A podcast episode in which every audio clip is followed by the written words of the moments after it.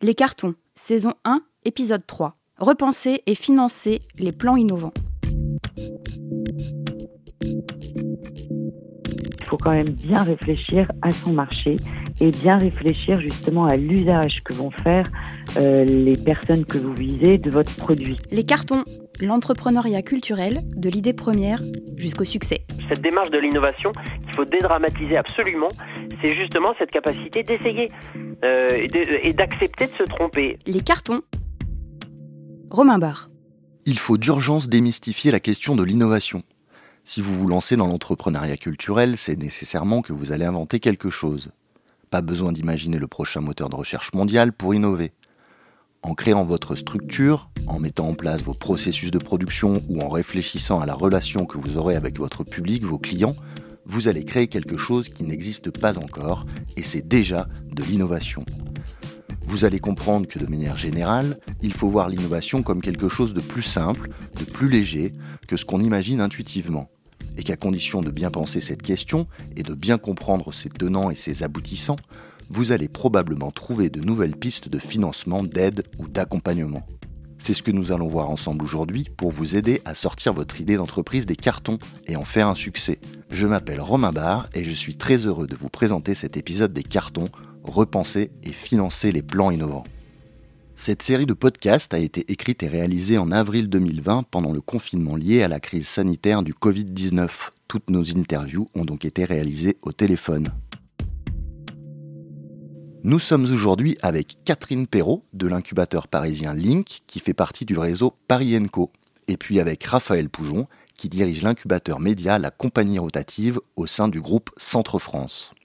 Posons les choses d'emblée. On innove bien plus souvent qu'on ne le croit. En effet, innovation est dérivée d'un mot latin signifiant changement, renouvellement. Et il suffit donc de changer de coiffure par exemple pour être innovant. Plus sérieusement, l'innovation, c'est ce qui fait que le monde est en constante évolution, au moins autant que le secteur culturel, et qu'on en est tous responsables. Mais pour les entrepreneurs et entrepreneuses culturelles que vous êtes désormais, comment prendre cette question? Écoutez sur ce point Raphaël Poujon de la compagnie rotative. La démarche d'innovation, elle doit se faire dans la conception que je suis, enfin que, que, j'expérimente depuis plusieurs années et, dont je vois euh, l'intérêt. Elle, doit vraiment se faire euh, centrée utilisateur.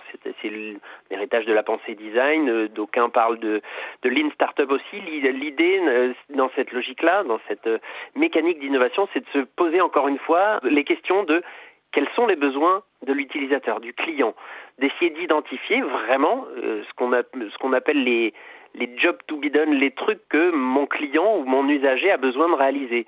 Euh, pour reprendre l'exemple du, Covid, ça peut être euh, bah, j'ai besoin de faire mes courses parce que je suis enfermé euh, chez moi et que je peux pas en sortir et j'ai besoin d'avoir des gens qui viennent ramener les courses jusque chez moi. Ok, ça c'est le boulot que j'ai à faire. Et la démarche que doivent faire les porteurs de projets, c'est justement de prendre le temps de d'écouter, euh, d'entendre, d'écouter les besoins de l'utilisateur pour ensuite proposer euh, de poser des hypothèses, euh, de les vérifier auprès de ces clients-là, et puis de revenir tester, euh, d'amender d'une manière ou d'une autre, parce que finalement c'était pas tout à fait ça, ils n'avaient pas tout à fait compris le besoin de l'utilisateur. Mais la démarche de l'innovation, elle, elle, pour moi, elle est très pragmatique quand elle s'inscrit dans cette démarche très centrée utilisateur, quoi. Bien sûr, il n'est interdit à personne d'innover par la technologie, par la mise en place d'un algorithme révolutionnaire ou par la technicité que vous allez proposer. Ce sera d'autant plus facile d'aller chercher des financements auprès de la BPI par exemple. Mais la vraie question, pour Catherine Perrault de l'incubateur Link, c'est celle de la valeur ajoutée. Qu'est-ce que j'apporte de nouveau sur mon marché? Puisque souvent, euh, ces solutions euh, sont utilisées in fine par un grand public. Ça peut être, par exemple, tout le monde des médias. Le monde des médias, on n'invente pas un nouveau média technologiquement parlant. Une newsletter ressemble à une newsletter, un magazine pure player ressemble à un magazine pure player. En revanche, qu'est-ce qui change et qu'est-ce qui fait sa nouveauté et son innovation? C'est la façon, c'est son ton, c'est sa ligne éditoriale, c'est la façon dont il va proposer des formats euh, nouveaux et ça, ça c'est tout aussi innovant pour nous, en tout cas dans les industries culturelles. le jeu vidéo aussi. Le jeu vidéo, on réinvente pas un moteur 3D euh, systématiquement. En revanche, euh, une nouvelle histoire, une nouvelle, ce qu'on appelle un nouveau gameplay, une nouvelle façon euh, de jouer ou de proposer une expérience joueur, ça c'est innovant. Les cartons, l'entrepreneuriat culturel, de l'idée première jusqu'au succès. Épisode 3. Repenser et financer les plans innovants. Romain Barre. À ce stade de notre émission, vous devriez vous sentir un peu rassuré sur vos capacités à l'innovation, et c'est une bonne chose. Mais il ne faut pas pour autant imaginer que de bien se situer dans un univers par nature concurrentiel est facile. Catherine Perrault. La valeur ajoutée, faut, il ne faut pas croire euh, qu'elle est facile à trouver. Parce que du coup, il faut quand même bien réfléchir à son marché et bien réfléchir justement à l'usage que vont faire euh, les personnes que vous visez de votre produit. Et c'est pas forcément aussi simple que d'atteindre cette communauté et de prouver que cette expérience-là est nouvelle et qu'elle apporte vraiment quelque chose euh, d'original euh, par rapport à l'existant. Et parfois, le risque, c'est de croire qu'on a la bonne idée, on a sa bonne idée, et malheureusement, on l'a pas assez éprouvé auprès de, de, de, son marché cible.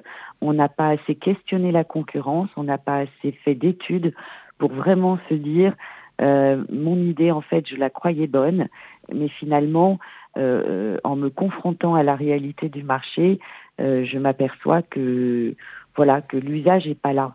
En fait, les gens n'ont pas besoin de, de, moi maintenant ou du soit c'est une question contextuelle, soit ça peut être euh, euh, pas, pas besoin de moi maintenant, ou c'est trop tôt, ou c'est trop tard, ou pas besoin de moi du tout. Ne surtout pas négliger la question de l'adéquation de votre démarche ou de vos produits avec vos clients.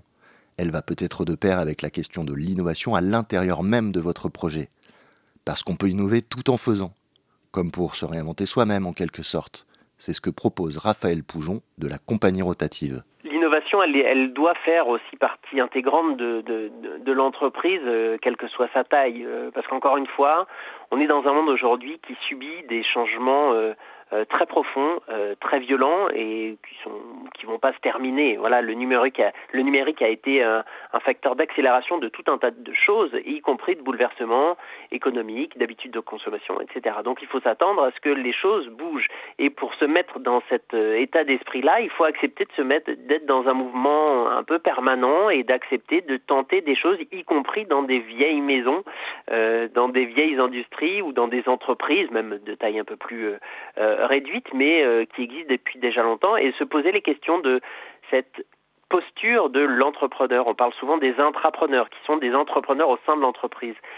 Posture de l'intrapreneuriat, c'est cette capacité, là aussi, à essayer d'imaginer des nouvelles offres ou des nouveaux services ou des nouveaux produits ou des nouvelles manières de distribuer tel ou tel contenu ou de le proposer à, à, à d'autres clients euh, via un autre, un autre médium, par exemple. Et cette, cette nécessité de l'innovation, elle doit exister aussi euh, dans, dans, toutes les entreprises. Évidemment, ce qui vaut pour les entreprises installées ou pour les vieilles industries, comme le dit Raphaël Poujon, vaut aussi pour un projet en création. Parce qu'il y a forcément déjà, dans votre projet par exemple, des façons de faire que vous pourriez utilement questionner. Je vous laisse réfléchir à cette question et vous renvoie sur le site bpifrance.fr notamment pour avoir toutes les informations utiles au financement de projets innovants. En attendant, lancez-vous sans avoir peur de vous planter. Et n'hésitez pas à prendre des risques si vous vous sentez un destin d'entrepreneur ou d'entrepreneuse. On en parle dans un autre épisode des cartons. Les cartons, une série de podcasts sur l'entrepreneuriat proposée par Le Damier, cluster d'entreprises culturelles et créatives à Clermont-Ferrand. Entrepreneur d'Auvergne ou d'ailleurs, le Damier vous accompagne dans le développement de votre entreprise culturelle. Renseignez-vous sur ledamier.fr et retrouvez les autres épisodes de ce podcast sur toutes les plateformes d'écoute. N'hésitez pas à vous abonner, à commenter et à partager. Les cartons, réalisés par Effusive.